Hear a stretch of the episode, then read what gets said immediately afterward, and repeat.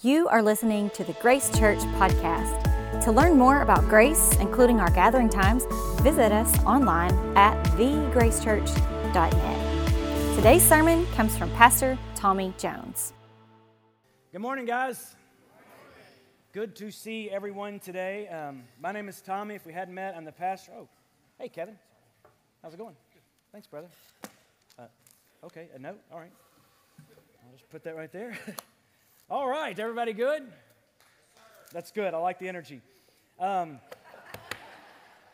I'm really feeling it. I can feed off your energy, ladies and gentlemen. Thank you. Thank you very much. Um, hey, by the way, let's just talk about this real quick. Uh, yesterday at Christmas Mall, uh, I think it was, let me get my stats, make sure my stats are right 25 families, 90 kids, 650 gifts. Great job, guys. I love that. I love that we're doing what we're supposed to do. I mean, that's, uh, we have core values in this place. We've talked about them a lot. And oh, I'm so nervous. I'm going to ask if y'all know them and someone's not, and then my heart's going to be broken. But let's, let's, can anyone in this, can you tell me the five core values?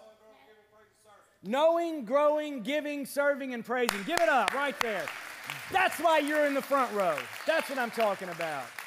Maybe one of you back there one day can come sit in the front row and answer a question. That is fantastic. Knowing, growing, giving, serving, and praising.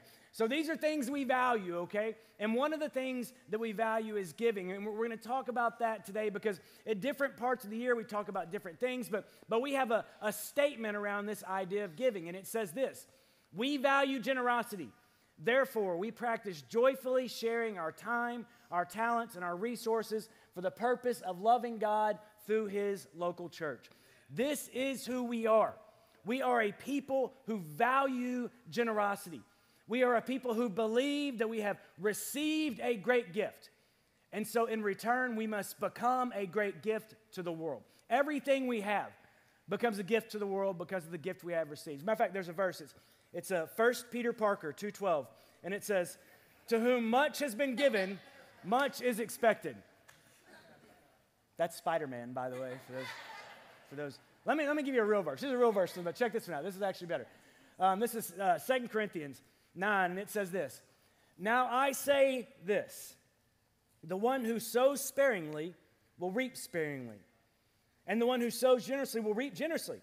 For each one of y'all, us, must do as he or she has decided in their heart, not reluctantly or under compulsion, not because you're forced. For God loves a what? Cheerful giver. That's right. And God is able to make grace overflow to you so that always having all sufficiency in everything, you may have an abundance in every good deed. God has sown generously. If you are here and you have breath in your lungs, God has sown generous. If you have, if you have access to running water, God has sown generously in your life. And in, in return, we must give generously. We, we become gifts so that God can reap from what God has sown. And you and I become gifts to the world so that God might reap generously through us. And I want you to throw that verse back. Can you throw that verse back up there for me if you don't mind? It's, um, yeah, so come forward one more. Okay, I don't know where it is. Never mind, I forgot. So it says God loves a cheerful giver somewhere in that verse. Y'all remember, you said it because we all did, a cheerful giver. You know what it doesn't say? It doesn't say that God loves a wealthy giver. It says God loves a cheerful giver.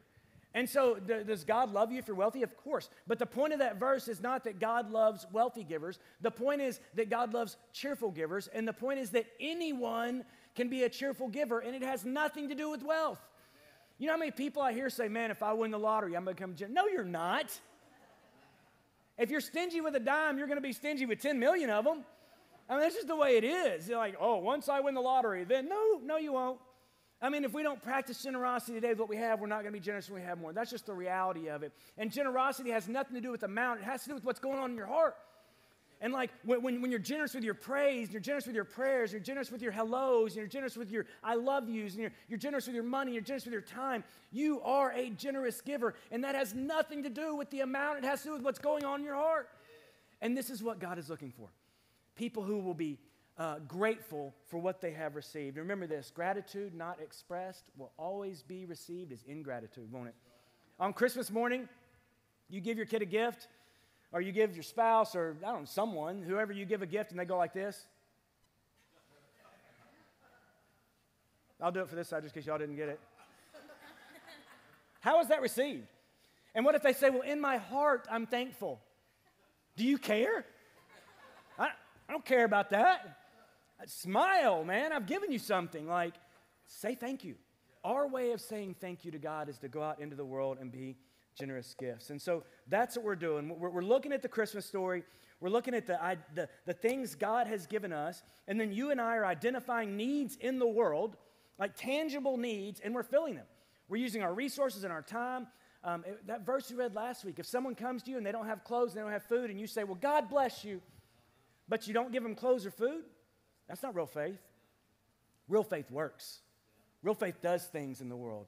Guys, I, I want to be the kind of church that if we were gone, they'd miss us. I want to be the kind of church that if we weren't here, they would know. Like, I want to make a difference in this world, and that means we identify needs and we go do something about it, and that's what we're doing. But to, to cultivate that heart, you got to know what God has done for you. And so we're going back to Matthew. If you got your Bible, open it up. Um, I know you all read Matthew 1 through 3 this week, so I'm super stoked about that. But we're going to go back to the Gospel of Matthew, which is where we were last week. And we're going to read a little more of the story today. And if you don't have your Bible, it's cool, it's on the screen. So it says this Matthew 1 18 is where we'll start. Now, the birth of Jesus the Messiah was as follows. When his mother Mary had been betrothed to Joseph, before they came together, she was found to be pregnant by the Holy Spirit. And her husband Joseph, since he was a righteous man and did not, did not want to disgrace her, he planned to send her away secretly. But when he had thought this over, behold, an angel of the Lord appeared to him in a dream, saying, Joseph, son of David, do not be afraid to take Mary as your wife, for the child who has been conceived in her is of the Holy Spirit. She will give birth to a son, and you are to name him Jesus, for he will save his people from their sins. And we talked about that last week. Will save his people from their sins. Now, all this took place so that what was spoken by the Lord through the prophet would be fulfilled. Behold, the virgin will conceive and give birth to a son, and they will name him Emmanuel, which translated means God with us. And Joseph awoke from his sleep and did as the angel Lord had commanded him. He took Mary as his wife, but kept her a virgin until she gave birth to a son, and they named him Jesus. All right, let's look at this. Verse 23. You see right there it says, shall name him Emmanuel. You see that? And then it says, which translated means God with us. The Bible doesn't always translate things, does it? Have y'all ever seen Emmanuel spelled with an E? Anyone ever seen that? That's the Spanish version. That's why I was translating it. So they want you to understand this.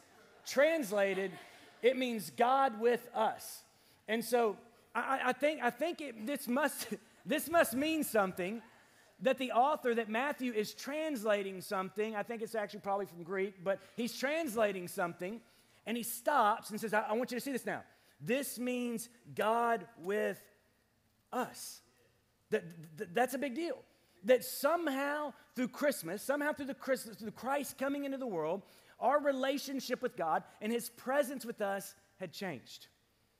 If, if you grew up in church, I know some of you did and some of you didn't, so that's great. I'm going to share a story with you today. In the beginning, there's a story, and it's in Genesis, uh, about how God created a world. And when God creates this world in the beginning, He puts humanity or man and woman inside of it. And it, it, it's as you read this story, you see a presence that's just amazing. As a matter of fact, it said that does anyone know what they were doing together? That God was what with man and woman? He was walking with them. He was walking with them. And they could hear his footsteps. So, like when God was walking, they could, they could hear the leaves crunching him, and they could see him. They knew when he was present. So, as if we had this face that, like, like you and I, like, like we knew, we knew. And so, that's the way God's presence was designed to be with us. But then something happened. Sin came into the world. We talked about this. And, and when sin came into the world, we were separated from the presence of God because we could not be in the presence of a holy God as sinners. And so we were cast out of his presence. So what was like this became distant. And, and then we were in the world. Now, God is still present in the world, right? God, God was still present even when they were thrown out of the garden. It's through something called, we're going to use a big church word here. It's called omnipresence. And what that means is God is present everywhere, okay? So, so when you think about God, God is always present. So they went from being, you know, like knowing God to just like God was around. So, So that's what happened. Are, are you with me? Before I go any further, I got to see what this note says. I'm just super curious. Hold on. Okay. Okay. All right. Um, so Kevin Weddle, the guitarist, uh, gave me a note, and the note says, Ray Johnson is in the room. Okay. Ray Johnson is in the room. Um, that's good. I'm glad. It's not really impacting my life. but I, but I, I mean, I guess he's, I can't, there's light. I don't really, I can't see him, so I don't know. But Kevin, Kevin told me Ray Johnson was in the room. So I, I guess Ray Johnson's in the room. Matter of fact, maybe I'll sing a song about it. Ray Johnson's in the room. I mean, you know, it's, it's not like I'm, not like we're hanging out together, but he's in the room. And that right there is what too many of you have settled for the presence of God. Knowing a God who is in the room because someone else told you they were in the room. That's what we've settled for. We've settled for showing up in a place where some dude says God is in the room and we sing God is in the room, but, but we, we don't know him. Now let me show you the difference. Ray Johnson, will you come up on stage with me? By the way, give it up for my friend Ray Johnson over there. Come on up here. Come on. Yeah, all right, so, so okay. I want to show y'all something. Just stand right there, Mr. Ray. Do, do y'all see a difference Ray Johnson is in the room. There's Ray Johnson. So he's not just a dude in the room, he's a dude with me. You, you see, now we are together, and I am keenly aware of his presence. Not only am I aware of his presence, he's bigger than me. Okay? So his presence has an impact on my life. Matter of fact, if this dude tells me not to do it and he's, he's right there, I might consider not doing it. Are you with me? Now, if he's just somewhere in the room, what do I care? If he's just somewhere around, but if Ray is right here with me and like we know each other, I mean, there's certain things I'm probably not going to do with Ray standing behind me. Are you with me? This changes the way I think. The gift of Christmas is not a God in the room, the gift of Christmas is a God with us that we might know him and be known by him and be in relationship. Do you see the difference? Thank you, Ray. Thank you. Give it up for Ray. Great job, brother. Yeah. Yeah. We're singing, How Great is Our God, about a God we've never met. You never met him. You, you don't know him. You showed up here and I told you about him, but Emmanuel is the gift that you might know him. That you might be in relationship with him. And is it, is it different than a human being sent? Yeah, it's different. It's better. It's better. Because everywhere that I go, there's a God who knows me. And when he speaks to my heart, he does it as one who knows my heart. And when he directs me, he knows, he does it as one who knows my path. And whatever he says is good and righteous and it's loving and it's right. And that is the relationship we have. Why are we settling for a God out there when we have a God here? This is Emmanuel. Isn't it better?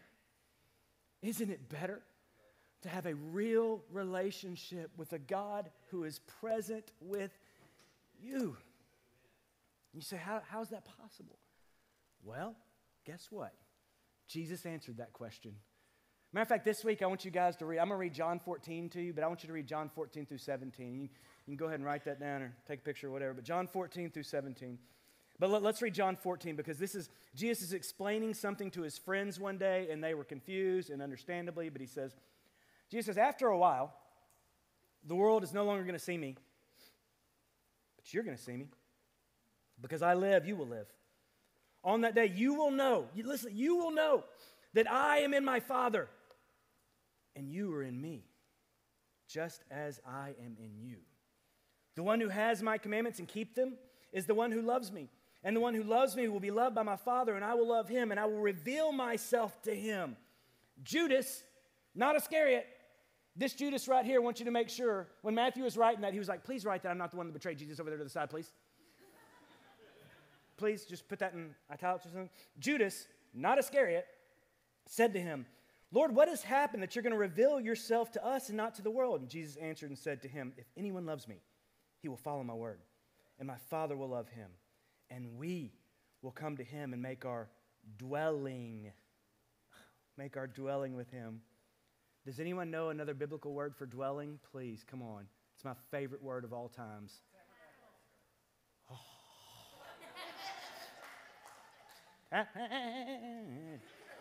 tabernacle. Make our tabernacle with him. The one who does not love me does not follow my words. And the word which you hear is not mine, but the Father who sent me. Oh, that's so good. On Advent, guys, this is where we got two candles lit, right? We're in the second week of Advent. In Advent, we remember what Christ has done. And he came into the world and, and he's present with us and he saved us from sin. And, and we acknowledge what Christ is doing. Through the Holy Spirit, He is now in us and with us, and we are with Him, and, and we acknowledge this and we celebrate this, but we also look forward to a day when what we know in part we will know again because Christ is coming back again and He's going to reclaim all of creation. And in Advent, we live in this state of now, but not quite yet. We can know God, but one day we will know Him fully and we celebrate that and we live into it. He says he will make his dwelling in us. Yeah, that he will, that he will reside in you. It doesn't say he's going to come by and visit every other week or, you know, he's going to do, like he's residing in you. And, and if that's a reality, like Mr. Ray was up here with me, if that's that much of a reality, doesn't it change how you think? Doesn't it change how you live? What stops us? What stops us from truly experiencing the presence? And, unless I don't think anyone is 24 7 all the time, you know, in the unabridged presence of God, but if you've never experienced God's presence, listen, that, that's the Holy Spirit giving you a red flag. If, if you know you've never truly experienced God's, that's the Holy Spirit saying, Come to me. But what's stopping us from experiencing His presence? I got a few ideas, obviously, because I started thinking about this earlier. How about busyness? Does busyness stop us from experiencing God? God, I would love to spend this week with you, but it's Christmas and I'm busy. Huh? It's Christ must, which I think, again, in Spanish means more Christ. But I'd like to spend less time with you right now. By the way, I'm fluently bilingual if y'all haven't picked up on that yet. I mean, it's That's pretty close, right? I mean, it's, it's like we're too busy for the presence of God. What exactly are you doing? Is Target that exciting? Is Fortnite that glorious? It is when I win, but it's still, it's not, it's not that, it's not the presence of God. So we trade busy for God's presence. We get distracted, don't we? We get distracted. We, we trade cell phones for the presence of God, don't we? You wake up in the morning, scroll, scroll, scroll, scroll, scroll, scroll, scroll, and God is like, man, I would love to wake up. I'd love to wake you up. Like, I'd love to wake you up. I'd love to put you to sleep. Like, I'd love to be there in a real and tangible way. No, thank you, God. I'm busy. I'm busy. I'm busy. Or maybe, maybe, maybe, just maybe, we don't really seek God's presence because what if He showed up? Yeah. I'll seek Him on Sunday morning from 10 till around 11 ish. But on Saturday night, I don't really know if I want Him there. On Friday night, definitely not. On Thursday, when I walk into work and I can't stand all the humans I work with, I certainly don't want him interfering in my mind or, or my gossip or my. And what? I want to watch that show. How am I going to watch that show with him standing right behind me? Right? But what if we actually begin to believe that God's presence was better? And so I, I, think, I think there's three things we can begin to do to posture ourselves for the presence of God. And the first one is that is have faith. Have faith. Believe that God wants to be present. There's a verse in Hebrews, Hebrews 11, 6 says, And without faith, it is impossible to please him. For the one who comes to God must believe that he exists and that he proves to be the one who rewards those who seek him. And so the first question is if you're not experiencing the presence of God, do you really believe? And if you don't believe, here's what I've learned, and you know this I can't choose to believe something I don't believe. Can you? Can, you choo- can y'all choose to believe I'm not standing in front of you? If you can, you're, I mean, you're just, you're not, you're not well. you're not well if you can do that, okay? That's not something we can do. So what I have to do is, is faith is this weird mixture of choice and gift. God, I choose to believe you are here. And then the Holy Spirit actually comes into your heart and gives you faith. Faith is His gift to you that you might believe in Him. And if you're not experiencing His presence, the first thing to do is drop on your knees and say, God, do I really believe in you? Do I believe you want to be present with me? Do I believe that you're real? Do I believe that you died on a cross, you were born of a virgin, that you rose from the grave, that you've descended into my heart? Do I believe these things? And if not, help me to believe them. Start there. Start simple. If you're not experiencing his presence in a real and tangible way, start by just asking him for faith. Second thing we can do to posture ourselves for, for his presence, and this one's going to shock you guys, we can love. Verse 21 of that John passage we read said, The one who has my commandments and keeps them is the one who loves me. And the one who loves me will be loved by my Father, and I will love him and reveal myself to him. How many times did he use the word love in there? I'll give you a hint. Love matters. Love is the oxygen of the kingdom. And maybe you're thinking, well, I do love God. Okay, let me ask you this Does anyone know it? it there, Jesus is having this conversation with one of his disciples one day, and they're walking along, and the disciple says, I love you, Jesus. And Jesus says, Do you, do you love me? God says, Yeah. And Jesus says, Then feed my sheep. And then he says, again, He says, do, do, you love me? And the guy says, Yeah, I love you. And Jesus says, Feed my sheep. He asks me, Do you love me? Yeah, feed my sheep. If you love me, go and do things that demonstrate to the world that you love me. Go, go do it. Do, do things that show the world that you love me. You, you have to go and do. Love is not a noun in the kingdom of God, it's a verb. It's something you go and do. Are you doing anything that demonstrates to the world that you love God? And if not, no wonder you're not experiencing His presence. He reveals His presence to those who verb love Him. And so you, you love Him and, and you place faith in Him. And the third thing you do, and this is probably the trickiest obedience. Verse 23 said, Jesus answered and said to them, If anyone loves me, he will follow my word, and the Father will love him, and he will come to him and make our dwelling with him. To those who love God, you are obedient to God. Listen, I, am going to give you guys a little secret right here. If you are currently living in unrepentant, open sin, you are not experiencing God's presence. Um, you can try to experience God's presence while you're living in unrepentant, open sin, but you won't. And you know how I know that? Because I tried. the same reason many other people in this room know.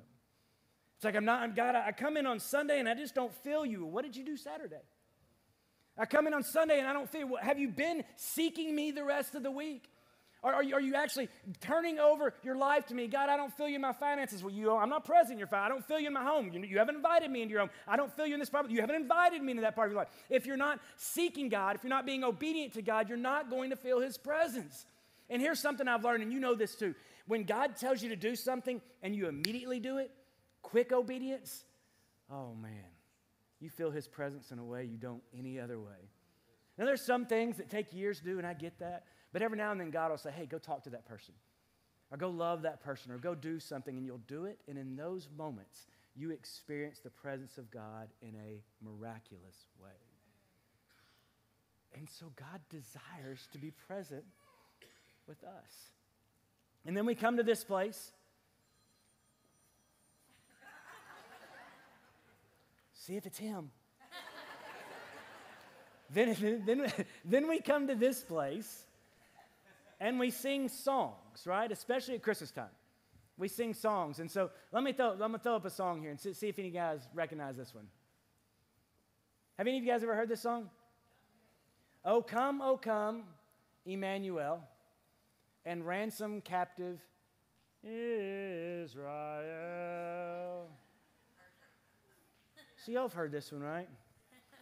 And, and we sing this as if it means nothing, but today we're going to close with this song, and I want you to sing this with a new heart and a new mind. I want you to sing this as people who believe that, like, when, when you see the word Israel there, don't think about some faraway nation, think about the people of God. Believe that Israel is symbolic for God's people, and believe that what we're asking, we're not asking for God to come be somewhere, you know, in the universe, right? The song is not, oh, come, oh, come, God, somewhere in the world. The, oh, come, oh, come, Emmanuel. And what does Emmanuel mean? It was translated for us. What's it mean? God with us. So when I sing this song, what I'm singing is, Oh, come, oh, come, God, be present in my life and ransom me because I am a captive without you. Be present in my, be present in my emotions, present in my thoughts, present on my Monday, my Tuesday, and Wednesday. God, be present in a real, intangible way. And, and I know that means I might have to reorder some things, but I want you because you're better. Be present. And then this, this second verse right here says, Unto you and rescue them from the depths of a hell your people save. Do y'all know what it is to be removed from the presence of God? Hell. Hell. From the depths of hell. He, he, he, wants to give you his presence so that you might have life in this world. And too many of us, you know what we do? We experience God's presence when our life falls completely apart, right? We wait until that moment when the whole world comes crashing down. And in the valley, God will be present for those who seek him, those who place their faith in him, those who are obedient, and those who don't give up. God will be present in the valley, but he's not just a valley God, he's a mountaintop God too and he wants to be present with you when things are going good. And you know what, we, I've done this, you've done this. In the valley, I found him and I was in his presence, and then I slowly started to get out of the valley. And what I do? I left him in the valley. God, you just wait for me over there, okay? When everything goes bad, I'll be back. In case of emergency, I'll break the glass. And God's like, no, no, no, you don't understand. I want to be present with you all the time. I want to be with you. I want to be with you so bad. As a matter of fact, read, read my word. There's a lot more about me wanting to be with you than there's about you wanting to be with me. God's like, I, I want to be with you right now. Even in this moment, when you worship and, and when you drive and, and when you shop and, and when you, I want to be there. Like, I want to be part of it. I brought you into this world so that I would experience worship from your life in this world. Now turn to me. He'll be there in the valley. And listen, if you're in a valley, I promise you, ask and you will find him. If you don't give up, you will find him in the valley. But take him with you when you leave the valley because he's a lot of fun on the mountaintop, too. This is what we have access to, guys the presence of God. And so, what do we do? We do things like Christmas Mall. And we did that because you are a generous people. You are a generous people. We provided gifts for this community. We're, this week, we're making a donation to the Sheridan's Women's Shelter. Why? Because you are a generous people. We're going to continue to pour out gifts on this community. We're going to continue to see brokenness and bring restoration to it. We're going to do whatever we can do to make this world better. Why? Because God is with us.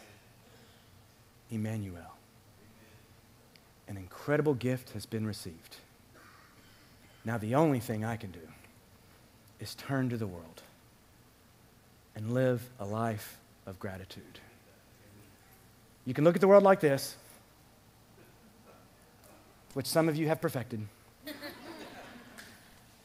or we can go into the world as cheerful givers and do the only thing fitting for sons and daughters of the King. Give the King what we have by loving his world. Amen. If you are encouraged by today's message, be sure to rate us and hit subscribe on Spotify, iTunes, or wherever you stream your podcasts. To experience other talks, videos, and live gatherings, visit us online at thegracechurch.net. And again, thanks for listening to the Grace Church Podcast.